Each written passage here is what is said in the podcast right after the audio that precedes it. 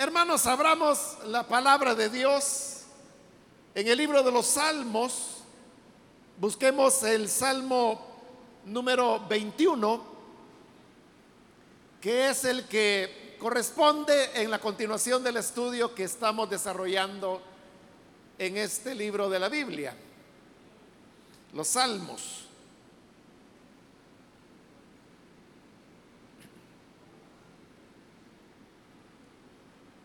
Bien, dice entonces la palabra de Dios, Salmo 21, en tu fuerza, Señor, se regocija el rey. ¿Cuánto se alegra en tus victorias? Le has concedido lo que su corazón desea. No le has negado lo que sus labios piden. Has salido a su encuentro con ricas bendiciones lo has coronado con diadema de oro fino. Te pidió vida, se la concediste. Una vida larga y duradera. Por tus victorias se acrecentó su gloria. Lo revestiste de honor y majestad. Has hecho de él manantial de bendiciones. Tu presencia lo ha llenado de alegría. El rey confía en el Señor, en el gran amor del Altísimo, por eso jamás caerá. Tu mano alcanzará a todos tus enemigos, tu diestra alcanzará a los que te aborrecen. Cuando tú, Señor, te manifiestes, los convertirás en un horno encendido en su ira los devorará el Señor, un fuego los consumirá. Borrarás de la tierra a su simiente, de entre los mortales a su posteridad. Aunque tramen hacerte daño y maquinen perversidades, no se saldrán con la suya, porque tú los harás retroceder cuando tenses tu arco contra ellos. Enaltécete, Señor, con tu poder y con salmos celebraremos tus proezas. Amén. Pueden tomar sus asientos, por favor, hermanos y hermanas.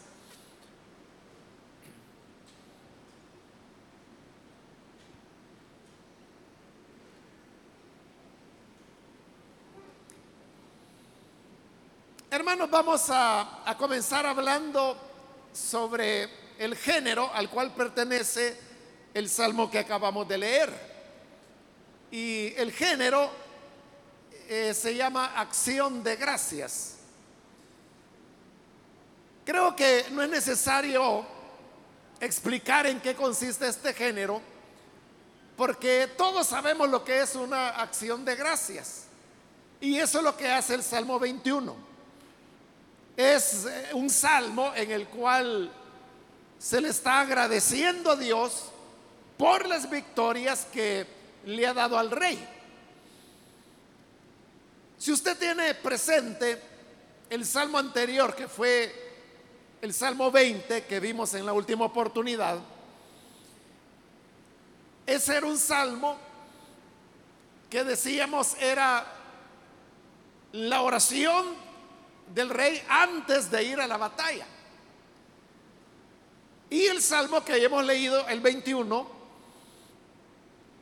es una acción de gracias porque el rey ha tenido la victoria en la, en la batalla. Esto ha llevado a muchos a pensar que el Salmo 20 y el 21 son salmos que, que forman una unidad, o sea, no una unidad en el sentido que era un solo salmo, no, porque hasta el género es diferente como lo he explicado. Pero sí hay una, se complementan, hay una complementariedad entre el contenido del Salmo 20 y el 21. Porque como le digo, vimos en el Salmo 20 como el rey va a la batalla y lo que él le pide al Señor es que que le dé la victoria.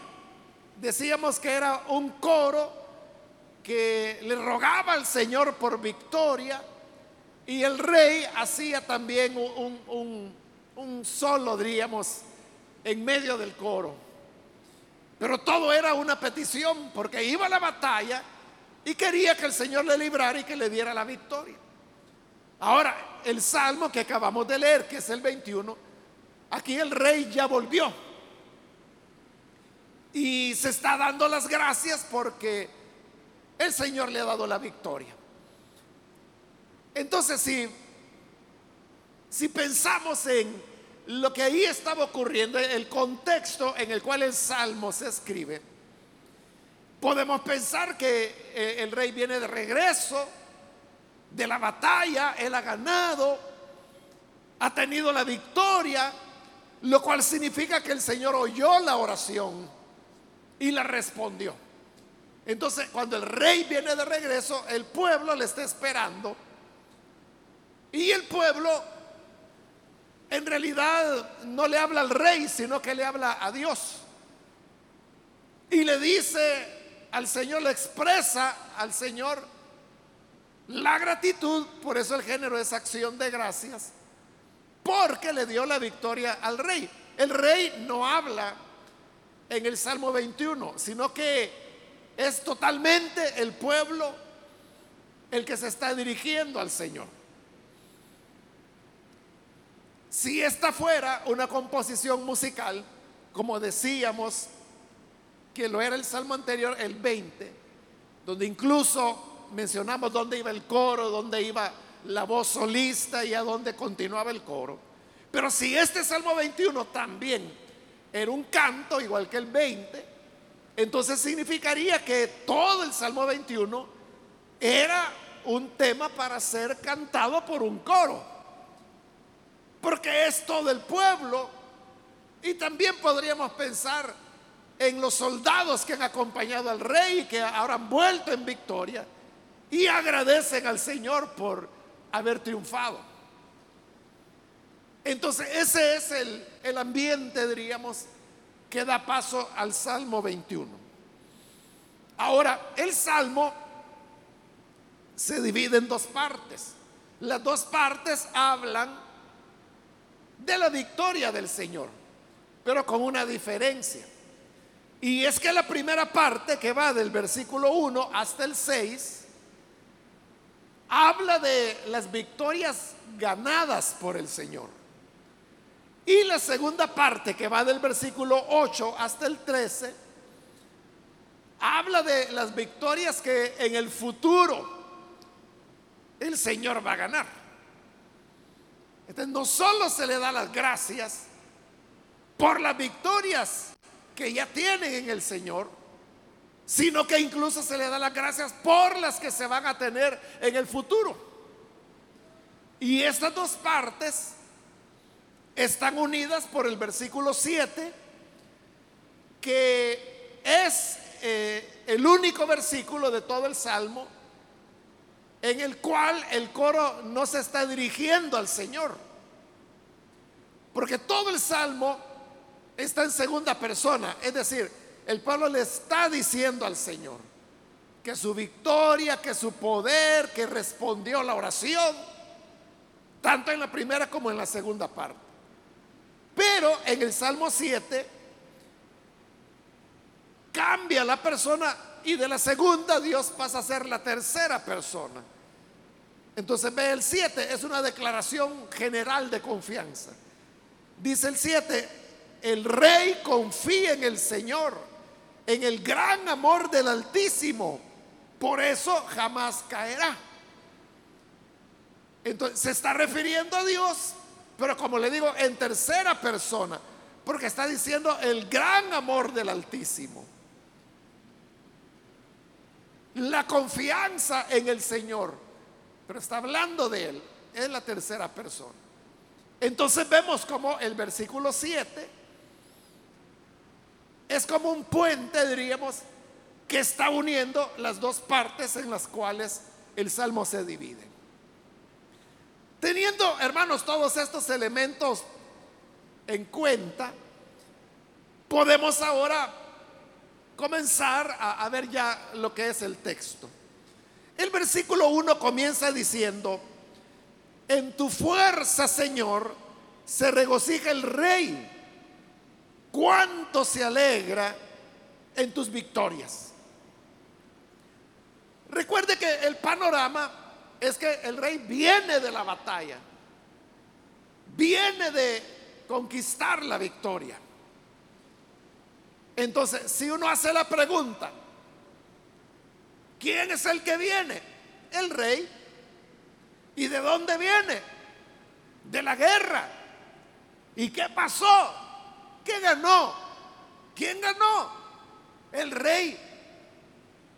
Porque el rey es el que fue a la guerra, él es el que peleó.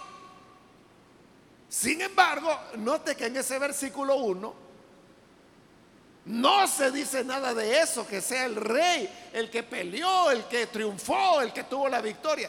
No, sino que dice, en tu fuerza, Señor, se regocija el rey. El rey no se regocija porque fue a la victoria, porque derrotó al enemigo, porque triunfó y ahora vuelve en paz. No se regocija en eso. Se regocija en la fuerza del Señor. ¿Cuánto se alegra en tus victorias? No es la victoria de Él, es la victoria del Señor. Claro, para el ojo humano, para cualquiera que hubiera visto la batalla, hubiera dicho, el rey ganó la batalla, el rey venció, el rey conquistó la victoria, porque Él fue el que peleó. Pero lo que está diciendo el Salmo es que es el poder del Señor, es la fuerza del Señor. Es la victoria del Señor. Por eso, hermanos, es que nosotros debemos ser muy cuidadosos porque en la vida, siempre por la bondad del Señor, vamos a tener triunfos, éxitos, victorias en más de alguna ocasión. Las personas le van a felicitar y le van a decir, qué bien hizo esto, o qué bueno que logró tal o cual meta. Ahora mismo, hermanos, estamos en, en una época de graduaciones. Y hay de todo, ¿verdad? Desde niños que se gradúan en la parvularia adolescentes que se están graduando de noveno grado, otros se están graduando de bachilleres y en algunas universidades también por estos meses hacen algunas graduaciones. es una época, hermanos, de logros. Y una época cuando las personas suelen decir que bueno, que logro, y como le digo, aunque sea que el niño se graduó de parvularia, pero la gente dice, lo felicito hermano, porque su niño ya va para adelante, aunque sea parvularia. Entonces, cuando tenemos algún tipo de éxito, nunca debemos olvidar que no fue por nuestra sabiduría, no fue por nuestra fuerza, no fue por nuestra habilidad no fue por nuestra inteligencia, sino que como dice el Salmo, es tu fuerza, Señor. Nos alegramos en tus victorias porque son las victorias del Señor. Si alguno se ha de alabar, dice la escritura, alábese en esto, en conocerme que yo soy el Señor. No debe el que es fuerte gloriarse en su fortaleza. El que es inteligente gloriarse en su inteligencia. El que es hábil jactarse de su habilidad. Toda la gloria debe ser llevada al Señor. Como el canto, eso no es Biblia, ¿verdad? Pero es un canto A Dios sea la gloria. Hay varias versiones de, de la estrofa de ese canto. Hay una versión que dice, y si se gana alguna gloria, la llevaré al Calvario. Así dice una versión, hay otras versiones donde la idea es la misma, pero han cambiado las palabras. Pero lo que yo le quiero señalar es que esa es la idea que este versículo 1 nos está dando. Que si se gana alguna gloria, si se gana alguna fama, dicen otras versiones del canto. Si se gana algún triunfo, se gana una meta, se gana una felicitación, sea lo que sea que se haya ganado, llevémoslo a la cruz, al Calvario, a donde le pertenece, que es al Señor. E igual que los 24 ancianos del libro del Apocalipsis que dice que se quitaban sus coronas de sus cabezas y las rendían a los pies del cordero que fue inmolado. El rey es el que había peleado. El rey había ganado la batalla, pero ahora que el rey vuelve, no dice, ¡ah, le gané! No sabían qué tan genio militar era yo. No, no dice eso, sino que lo que dice, Señor, fue en tu fuerza. Fue tu victoria. Entonces, ¿qué está haciendo el rey? Se está quitando la corona y se la está poniendo a los pies del Señor. Siempre, hermanos y hermanas, en todo, démosle la gloria al Señor. A Dios sea la gloria. Amén. Versículo 2. Le has concedido lo que su corazón desea. No le has negado lo que sus labios piden. En el salmo anterior, que era cuando iba hacia la batalla, que no se sabía qué iba a pasar, vimos que el rey hacía peticiones a Dios. Y yo le expliqué que en Israel había una tradición que se originó a partir de, Salomón, que Salomón iniciaba su reinado, él estaba joven, y el Señor se le apareció en una noche, en un sueño, y le dijo al Señor, pídeme lo que quieras y yo te lo daré. Y que Salomón pidió sabiduría. a partir de ahí, todos los reyes que siguieron, aunque el Señor ya no se les apareció en sueños, o sea, por lo menos la Biblia no lo dice, pero quedó la costumbre que la gente decía, bueno, como ahora tú eres el nuevo rey, te han ungido como rey. Entonces, igual que Salomón, tienes derecho a hacerle una petición al rey. De la petición del rey en el Salmo 20 que vimos la vez anterior, fue esa que el Señor le librara. Y ahora el versículo 2, que ya viene de regreso, dice el Salmo, le has concedido lo que su corazón desea. No le has negado lo que sus labios piden. Es decir, la petición que él hizo, que era que el Señor lo librara, el Señor se la respondió. Eso, hermano, nos da a nosotros la confianza de que todas aquellas cosas que le pedimos al Señor, él nos la dará. Jesús dijo, ya despidiéndose de sus discípulos, yo vuelvo al Padre. No deberían ponerse tristes porque me voy, porque les conviene que me vaya. Porque si yo me voy, enviaré al otro consolador. Y todo aquello que ustedes pidan, yo lo haré. Pero note lo que está diciendo ahí. Lo que pidamos, yo lo haré. Es decir, hermanos, exactamente lo mismo que Dios le dijo en un sueño a Salomón. Pídeme lo que quieras y yo te lo daré. Y quizás usted al leer ese pasaje se ha puesto ahí a soñar y a decir, ay, si Dios me dijera así. ¿Qué le pediría yo? pero no tiene necesidad de soñar. Porque la Biblia eso es lo que dice. Que todo aquello que pidamos será hecho.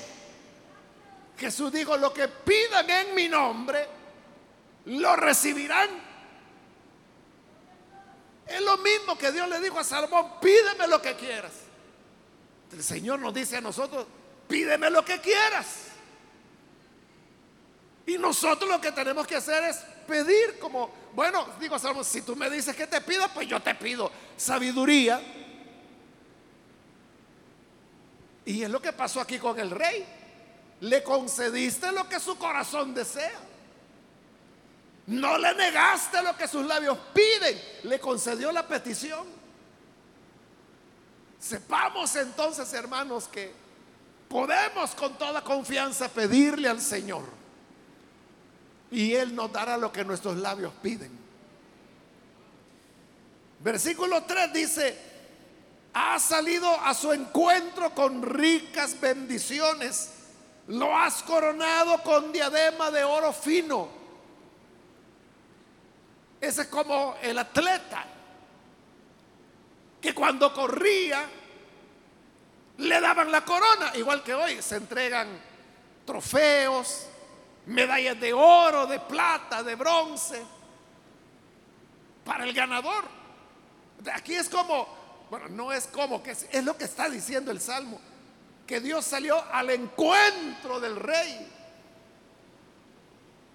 Y dice que lo buscó para coronarlo con una corona de oro fino. Cuando Pablo habla de, de, los atletas que compiten, Pablo dice, ellos luchan, se disciplinan, se esfuerzan para ganar, dice, una corona corruptible. ¿Y por qué dice una corona corruptible? Porque en el siglo primero, y esa era una costumbre que se había originado con los griegos y que se había regado por todo el mundo grecorromano, las culturas alrededor del Mediterráneo. La, la, corona para los atletas, cualquiera fuera la disciplina, era hecha de hojas de laurel. Eso hacían, arrancaban unas ramitas de, de laurel, hacían el círculo, la coronita, y eso es lo que le ponían al atleta. Por eso es que Pablo dice, ellos pelean, luchan, se disciplinan por una corona corruptible, porque esas hojitas se iban a secar, se iban a desprender de la ramita y, y luego ya no iba a quedar nada de la corona. Y de ahí Pablo saca la ilustración y dice, si ellos se esfuerzan por una corona incorruptible, ¿cuánto más no nos vamos a esforzar nosotros? Porque nosotros lo que recibiremos no es una corona corruptible, sino una corona incorruptible, eterna en los cielos. De ahí, hermanos, de eso de los griegos que hacían las coronas con laurel, de dónde viene la, la frase que algunas veces se usa cuando la gente dice, se ganó los laureles, dice. Significa que es el campeón. O se dice, el laureado es fulano de tal, pero eso del laurear viene del laurel. Es decir, el, el premiado, el, el homenajeado, el alumno laureado con el primer lugar o con la banda de excelencia es fulanito. Te están usando laureado por laurel. De ahí vienen todas esas expresiones. Pero lo que está diciendo ahora es que el Señor sale al encuentro del rey.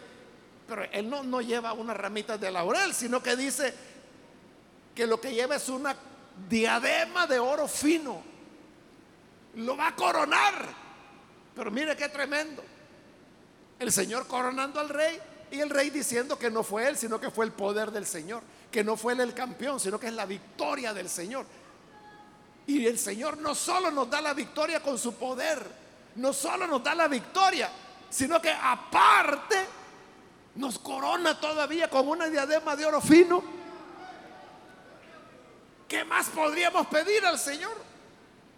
Él abunda en gracia y en amor hacia su pueblo. Versículo 4. Te pidió vida, se la concediste. Una vida larga y duradera. esa fue la petición del rey. Cuando iba a ir a la batalla, Señor, que en esta guerra no me vayan a matar, sino que guárdame. Entonces dice, le pediste vida, el rey pidió vida, ¿qué hizo el Señor? Se la concedió una vida larga y duradera. Note que la petición de este rey, haya sido quien haya sido, fue diferente a la de Salomón. Porque cuando Salomón le dijo al Señor, dame sabiduría porque este pueblo es grande.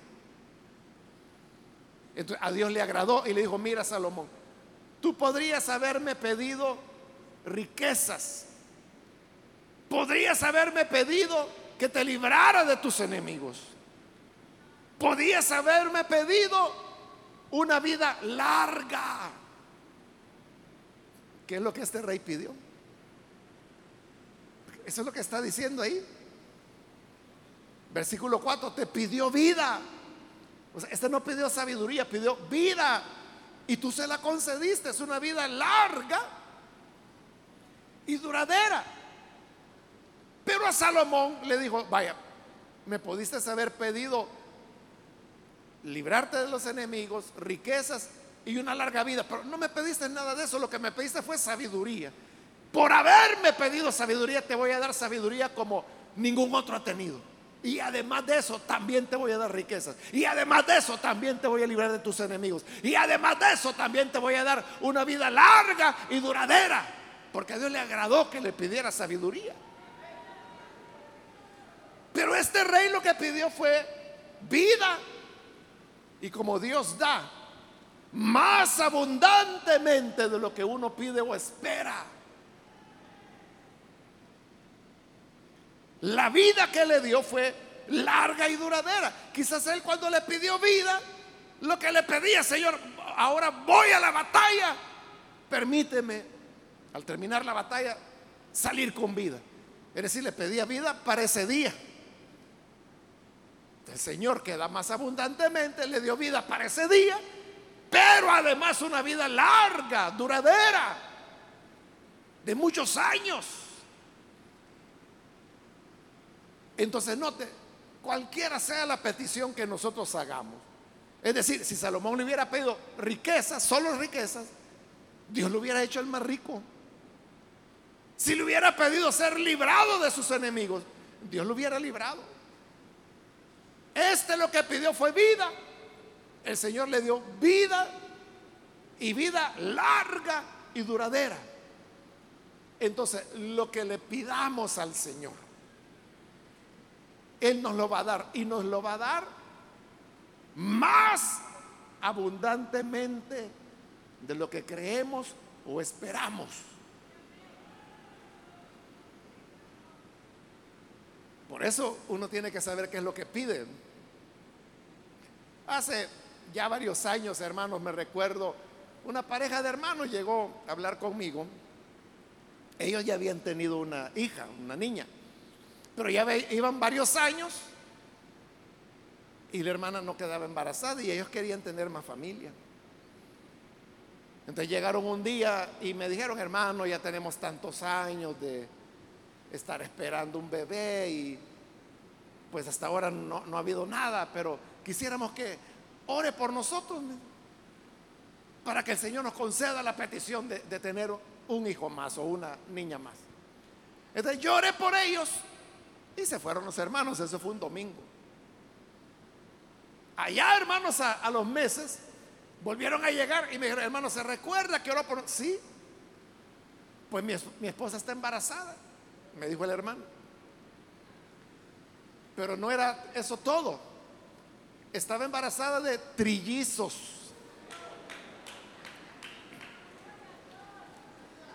Y nacieron los tres niños. Y como eran gemelos, hermanos, era difícil saber quién era quién. Bueno, ellos, los padres, sí sabían reconocer la diferencia, ¿verdad? Con quién estaban hablando. Su hermana también. Pero los demás hermanos en la iglesia eran conocidos como los triquis, le decían. Y los hermanos los vestían igual, ¿verdad? La misma camisa, los mismos pantalones, los mismos zapatos. Entonces, así fue, bueno, hasta hoy, ellos ya hoy son hombres, ya son adultos ya. Ya como 30 años han de tener.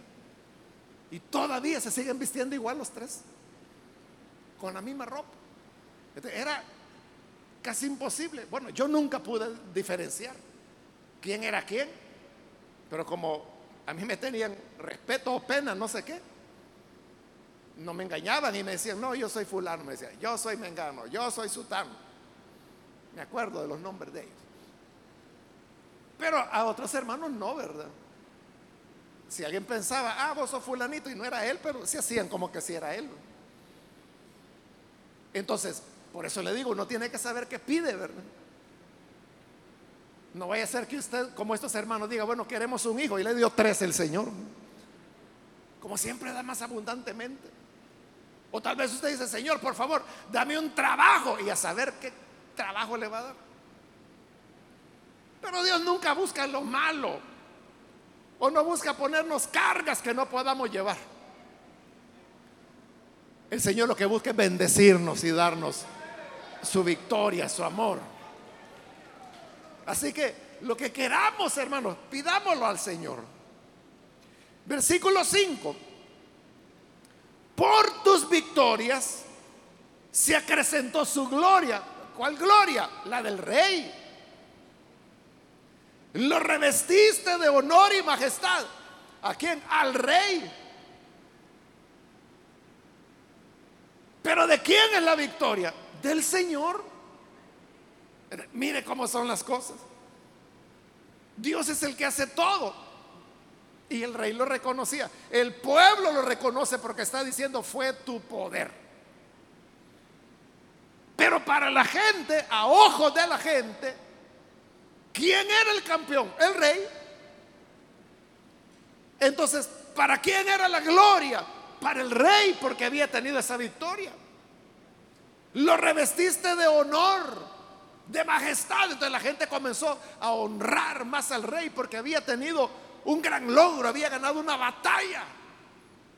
Y usted sabe que cuando se ganan batallas, se erigen hasta monumentos o se labran placas recordando que tal rey en tal batalla tuvo este triunfo.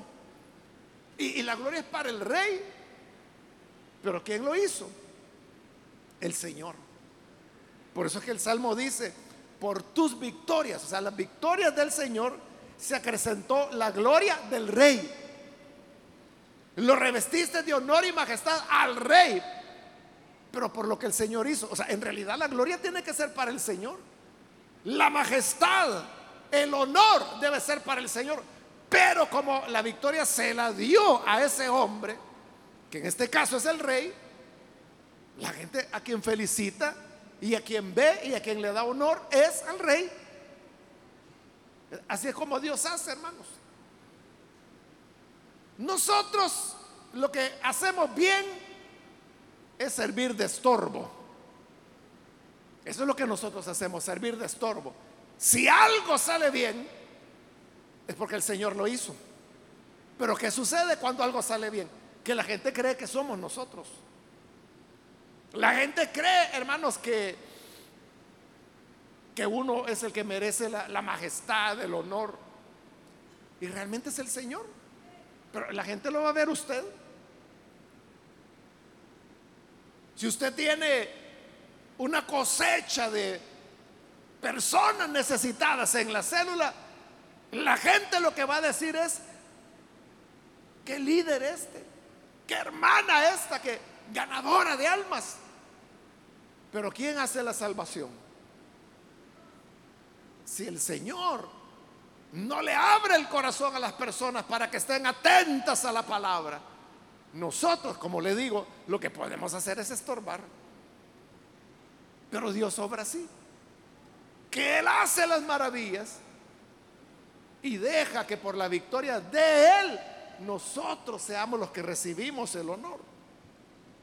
Versículo 6, con el cual termina la primera parte.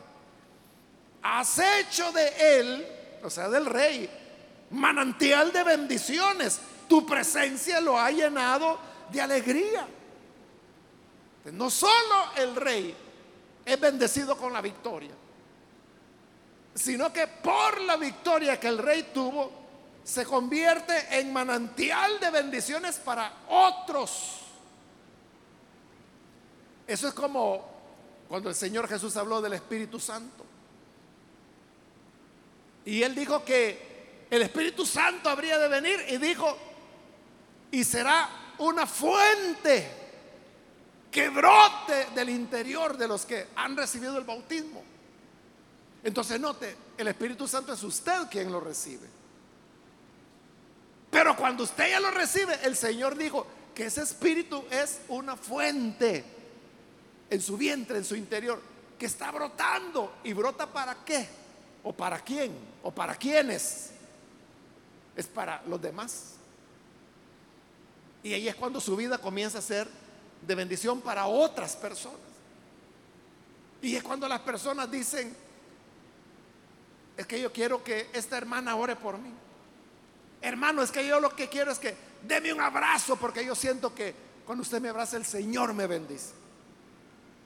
O hay gente que, que le agarra la mano y se la pone en la cabeza y dice, ore por mí hermano, ore por favor.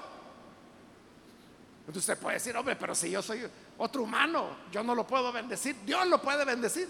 Pero lo que ocurre es que ellos le ven a usted como ese manantial que está fluyendo y del cual ellos beben.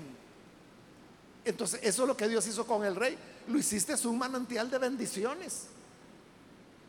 La gente se sentía segura con el rey. La gente se sentía acuerpada por el rey. Lo veían como un padre que los había librado de sus enemigos. Pero era en realidad el Señor quien había hecho la obra.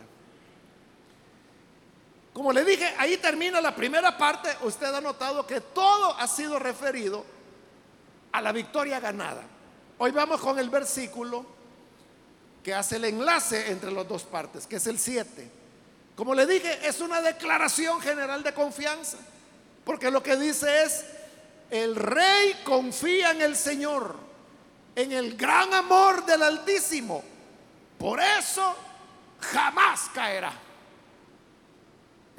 por eso le digo, una declaración general de confianza, porque está diciendo que los que confían en el Señor jamás caerán, jamás van a ser derrotados. Otra manera de decirlo sería cuantos confían en el Señor no serán avergonzados no van a resultar humillados. Ah, este confía en el Señor y mire, se lo llevó a la tempestad.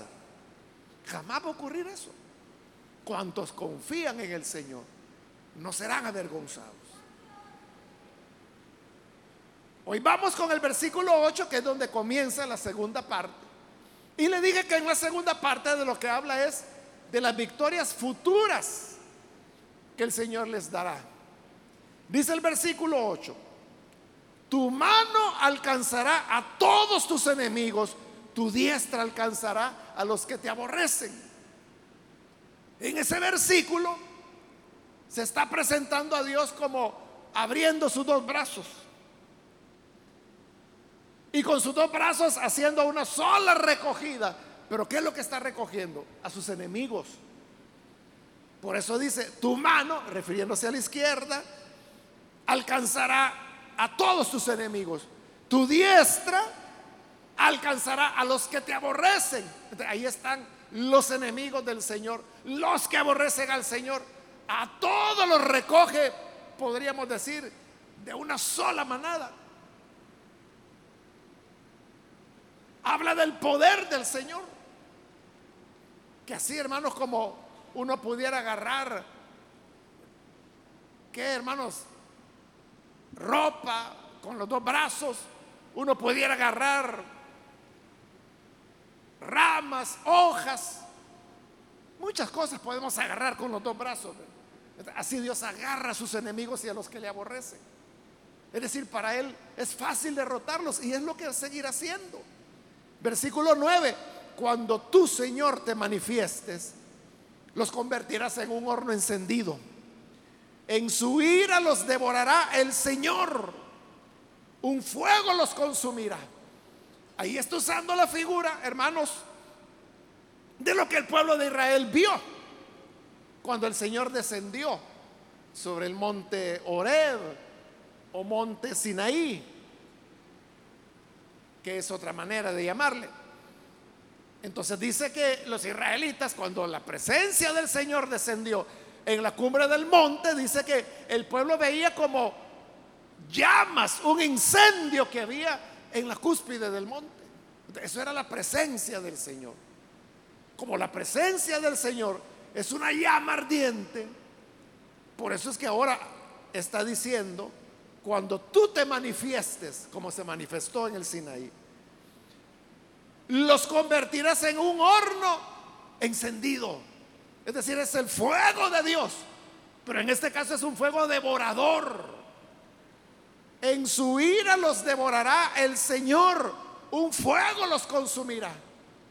Ese fuego que también ardía en la zarza. Pero la zarza no se consumía porque la zarza no es enemigo de Dios. Pero los enemigos de Dios serán devorados por el fuego del Señor. Es lo que dice Apocalipsis también cuando habla de la bestia. Cuando habla del falso profeta. Que dice que el Señor los destruirá con el resplandor de sus ojos. Y en el capítulo 1 dice que sus ojos ardían como llama de fuego. ¿De qué es lo que va a destruir a la bestia y al falso profeta? El fuego del Señor. Ese es el arma de, Dios porque es su naturaleza. Es una llama que flamea y que devora a todos los que se les pone por enfrente. Versículo 10. Borrarás de la tierra a su simiente de entre los mortales a su posteridad. Como ya se dijo que los que aborrecen al Señor y sus enemigos serán consumidos por el fuego, ¿eso qué significa? Que van a morir. Si van a ser consumidos por el fuego de Dios, obviamente ya no va a haber descendencia, ya no tendrán hijos. Y por eso dice que la simiente de ellos será borrada. de entre los mortales, es decir, en los seres humanos, se borrará su posteridad, ya no van a tener descendencia. Porque el Señor los devora con su fuego. Versículo 11. Aunque tramen hacerte daño y maquinen perversidades, no se saldrán con la suya. Ahí se nos está mostrando la naturaleza de los enemigos de Dios y de los que aborrecen a Dios. Que no es, hermanos, que ellos por error o por desconocimiento se opongan a las cosas de Dios. No es así. Sino que es algo calculado, algo que se hace a propósito. Por eso es que dice, aunque tramen hacerte daño, hacerle daño a Dios. Aunque maquinen perversidades, y eso de maquinar es estar en la mente planeando, planeando, planeando, ¿cómo voy a hacer yo para destruir las cosas de Dios? No lo están haciendo por ignorancia, no lo están haciendo por error. Es intencional. Pero aunque lo hagan así, dice el versículo, aunque tramen hacerte daño, aunque maquinen perversidades, no se saldrán con la suya. Porque Dios no puede ser burlado. Eso así es. A Dios no le podemos engañar. Entonces, las personas que toman una actitud de, de oposición a Dios, parece que hay gente, hermanos, a las cuales les molesta que uno tenga fe en el Señor, que uno confíe en Él. Entonces dicen cosas como ignorantes, descerebrados, como es que andan creyendo en un ser invisible o en un ser imaginario. note que son cuestiones que son ataques en contra de la fe, es una ridiculización de los creyentes, de los cristianos. Pero aunque tramen lo que quieran tramar y hacer los argumentos que quieran hacer, no se saldrán con la suya, dice el Señor. Los que confían en el Señor siempre terminarán con diademas de oro fino sobre sus cabezas. Amén.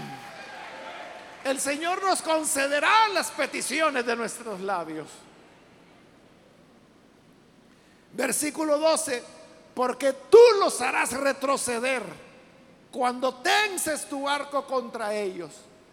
Los enemigos volverían a surgir.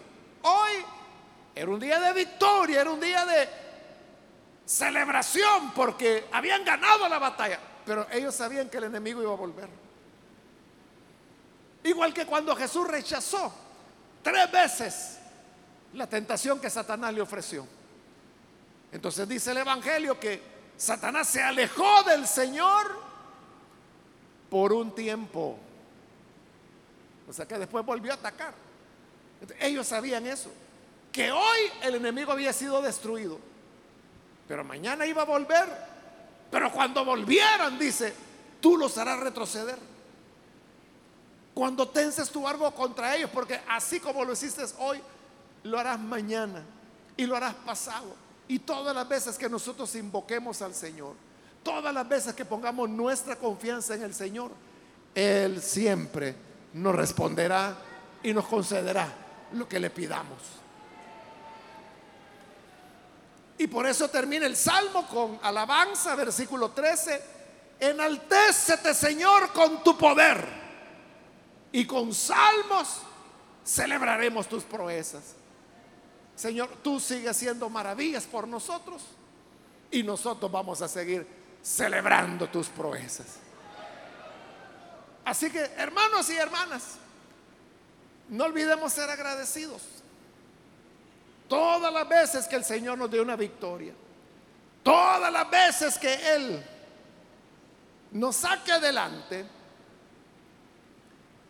no olvidemos celebrar y darle las gracias al Señor. Amén, hermanos. Vamos a orar, vamos a cerrar nuestros ojos.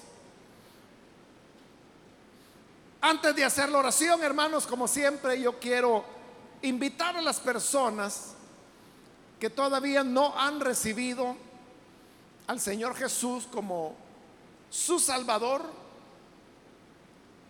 pero hoy usted ha escuchado la palabra del Señor y yo quiero invitar si hay algún amigo o alguna amiga que necesita venir a Jesús para recibirle como Salvador. Por favor, en el lugar donde está, póngase en pie en señal de que usted quiere recibir a Jesús como Salvador. Recibir a Jesús es depositar la confianza en este Dios que responde nuestras peticiones,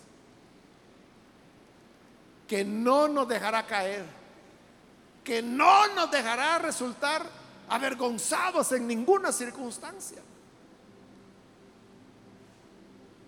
aun cuando las cosas salgan mal, es porque algo mejor el Señor tiene preparado para nosotros. ¿Hay alguna persona que hoy necesita venir a Jesús? Póngase en pie, por favor. Ahí donde se encuentra con toda confianza. Póngase en pie. Lo que queremos es orar por usted. Pedirle al Señor que le bendiga Por eso le pido ponerse en pie. para saber por quiénes vamos a orar. Muy bien, aquí hay un niño que pasa, que Dios le bendiga, bienvenido. Alguien más que necesita venir al Señor puede ponerse en pie. Venga, vamos a orar.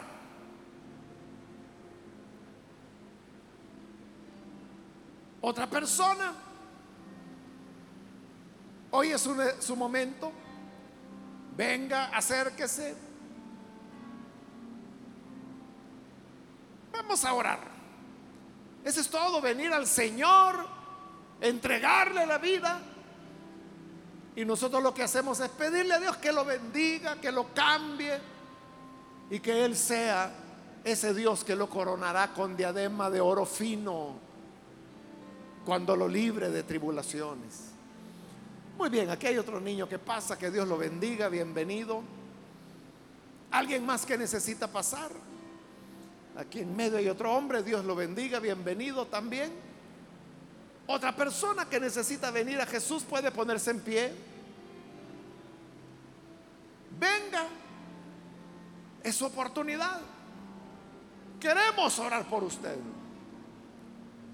Muy bien, aquí hay otro niño, Dios lo bendiga, bienvenido también. ¿Alguien más? También quiero invitar si hay algún hermano o alguna hermana que se alejó del Señor. Algo le distrajo, se descuidó, pero hoy necesita reconciliarse. Entonces, póngase en pie también en este momento para que oremos por usted. Venga, venga con toda confianza. Queremos orar por usted.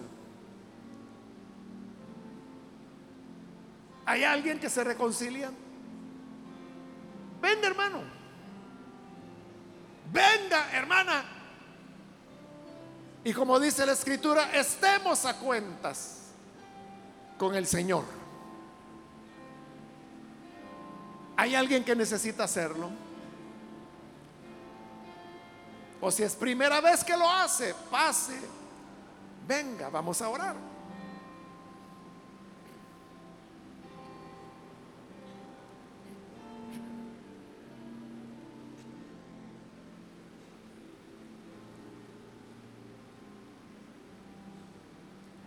Bien, hago la última llamada.